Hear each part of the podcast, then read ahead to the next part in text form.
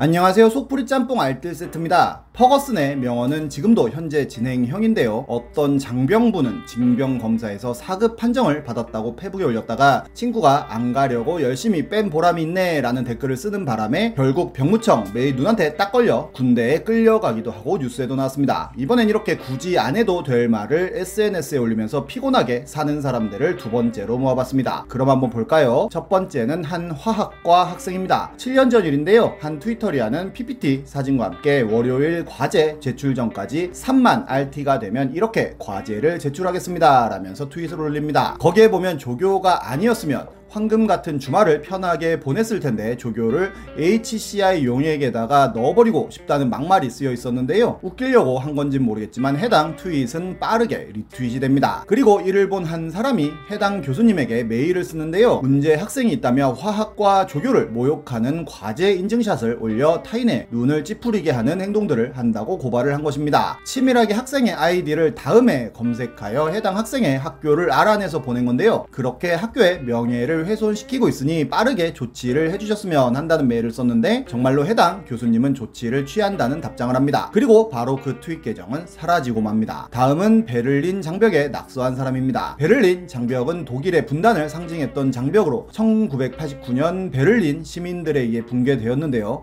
2005년에 한반도의 평화를 기원한다면서 독일 정부에서는 서울시에 베를린 장벽을 기증합니다. 베를린 장벽과 함께 당시 실제로 사용하던 가로등과 파란 곰조각도 함께 세트로 주었었는데요. 서울시에서는 해당 장벽을 청계천 근처에 베를린 광장이라는 이름으로 전시해 놓았었습니다. 하지만 그 어떤 가림막도 없었기에 진수가 낙서를 하는 등 작은 낙서들도 많았는데요. 서독은 통제가 없어 화려한 그림들이 그려져 있고 동독은 통제가 심해 텅 빈 느낌이라 그 자체로도 큰 의미를 주기도 했었습니다. 흉물로 방치되었다는 지적이 가끔 기사로 나오기도 했었는데요. 그리고 2018년 어느 날 한 아티스트라고 주장하는 사람이 베를린 장벽에 라카칠을 하며 본인의 인스타그램으로 생중계를 하는 일이 벌어집니다. 그러면서 다리 좀 떨리겠지? 어떻게 될지 모르지만 낙서 한번 제대로 해봐야지 라는 글까지 남기는데요. 그는 당당하게 벽 앞에서 포즈를 취하고 찍은 사진까지 올렸고 당연히 어마어마한 비난을 받습니다. 심지어 여기에 그려진 이 HIDEYES라는 곳은 옷가게인데요. 옷가게를 홍보하기 위해 이런 짓을 했던 것입니다. 뱅크시가 와서 이렇게 했어도 욕만 먹었을 것 같은 이런 행위를 사람들은 가만두지 않았고 빨리 잡아 넣으라는 청와대 청원까지 올라옵니다. 당연히 경찰은 그를 소환조사하는데요. 그는 인터뷰를 통해 평화와 한민족의 꿈을 염원하고자 그림을 그렸다고 하고 많은 사람들에게 죄송하다는 사과를 하기도 합니다. 결국 HIDEYES라는 옷가게 역시 인스타그램에 사과문을 올리는데요. 본인의 예술적 의도로 범행을 저질렀다고 주장합니다.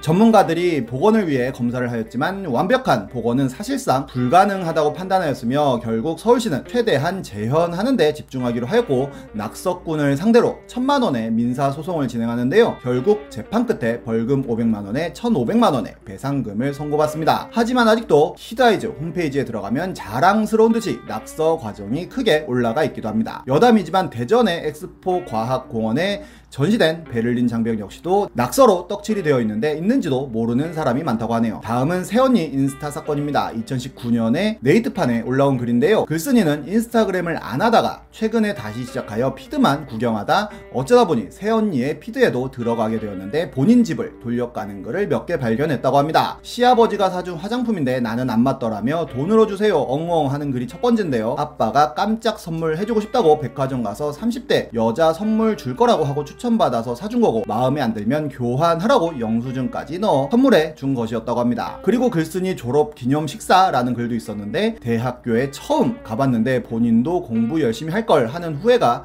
들었지만 글쓴이도 취직을 못했다며 대학원을 간다고 하는데 공부는 본인 적성이 아니라는 내용이었습니다. 새언니한테 졸업식에 와달라고 하지도 않았는데 와서는 학사모에 가운까지 입고 사진 찍고 제일 신났었다고 하는데요. 그럼에도 글쓴이를 돌려갔다고 합니다. 그 외에도 닭도리탕 글을 쓰며 일주일에 두 번 정도 시가에 가서 반찬을 얻어오는데 아들 굶을까봐 그러시나 보다며 본인이 좋아하는 반찬은 안 해준다면서 본인이 간제미회 무침 참 좋아한다며 마무리를 짓기도 하고 시어머니가 주신 시계 사진을 올리면서 시할머니가 스위스 퍼거스에서 사오신 거라고 하는데 그땐 해외여행 못 가던 때 아니냐며 시엄마 허풍을 속아드리자는 글도 올렸는데 할아버지가 고위공직자여서 해외여행 자유와 이전부터 부부 동반으로 해외를 나가 사오신 거라고 합니다. 그리고 시어머니의 환갑잔치 때도 글을 올렸는데 비싸니까 맛은 있다며 칠순 땐 얼마를 쓰시려고 하며 마무리 짓는데요. 새언니 돈은 한 푼도 안 들어갔다고 합니다. 너무 화가 나서 다른 피드들은 보지도 않았다고 하는데요. 사람들은 엄마한테 말씀드리고 시계부터 받아오라는 글부터 가족 단톡방 만들어 저거 그대로 올리라는 글까지 새언니를 비난하는 글들을 남기고 또 배풀이 되었습니다. 정말 심한 자격지심 있는 며느리가 아닐까 싶네요. 다음은 박지윤 모네 생가 사건입니다. 박지윤은 2014년 지베르니 모네의 생가에서 찍은 사진을 올리면서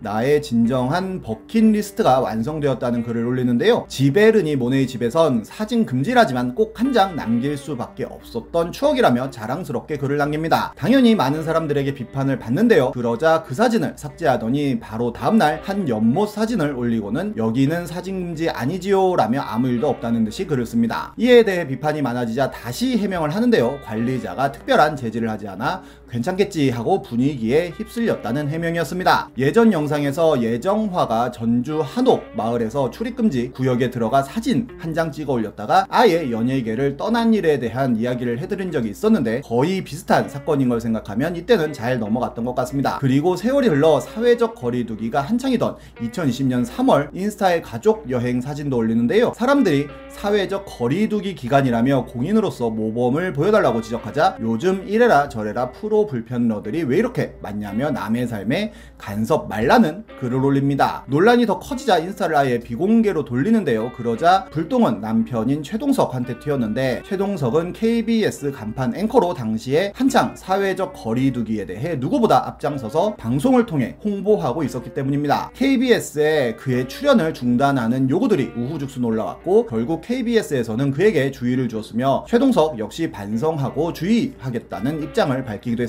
이후로도 인스타에 혐오 단어들이 들어있는 사진을 그대로 올리기도 하고 이전 영상에서 소개시켜드린 것처럼 노키즈존에 아이들을 데리고 가서 사진을 찍어 올렸다가 엄청난 비난을 받기도 하는 등 SNS 논란의 역사와 전통이 있는 방송인이기도 합니다. 다음은 한 서가 앵쿡 알바입니다. 2017년 일인데요. 뜬금없이 서가 앵쿡 알바가 한 가족들의 식사 사진과 함께 제발 비도 오는데 나와서 밥 먹지 말고 집에서 드세요. 바쁘기 싫어요. 라는 글을 올립니다. 심지어 손님들의 얼굴조차 모자이크 하지 않고 올리기까지 했는데요. 이 게시물이 올라오자마자 엄청나게 많은 비난 댓글을 받았는데 한 사람이 이를 캡처하여 서가앤쿡 페이스북에 제보를 하기까지 합니다. 페이스북을 보다가 불쾌한 글이 있어서 이렇게 메시지 드린다며 서가앤쿡 알바생인지 직원인지 모르겠으나 언제나 화이팅 넘치는 모습 보기 좋다고 전달 바랍니다 라고 하였는데요. 바로 서가앤쿡 매니저는 페북을 통해 사과문을 올렸는데 해당 알바는 오늘부로 잘랐고 막을 방법이 없었으며 부디 선처해 주시면 감사드리겠고 앞으로 알바 관리 잘하겠다는 정말 짧지만 핵심을 모두 담은 사과문에 정석을 올려 아직도 찬사를 받고 있습니다. 그리고 해당 알바생 역시도 사과문을 올리는데요. 해당 글을 올린 이유가 지금 상태로 알바가 편하게 흘러갔으면 좋겠다는 이유 하나로 올린 것이며 사람이 없다는 것을 보여주기 위해 올린 것이라는 해명이었습니다. 해명조차도 전혀 개념이 보이지 않는 진정한 무개념으로 해자되었던 기억이 나네요. 물론 SNS를 통해서 아주 가끔은 좋은 일이 벌어질 때도 있긴 있는데요. 안 좋은 일이 훨씬 많이 벌어지는 것 같습니다. 지금까지 속풀이 짬뽕 알뜰 세트였습니다.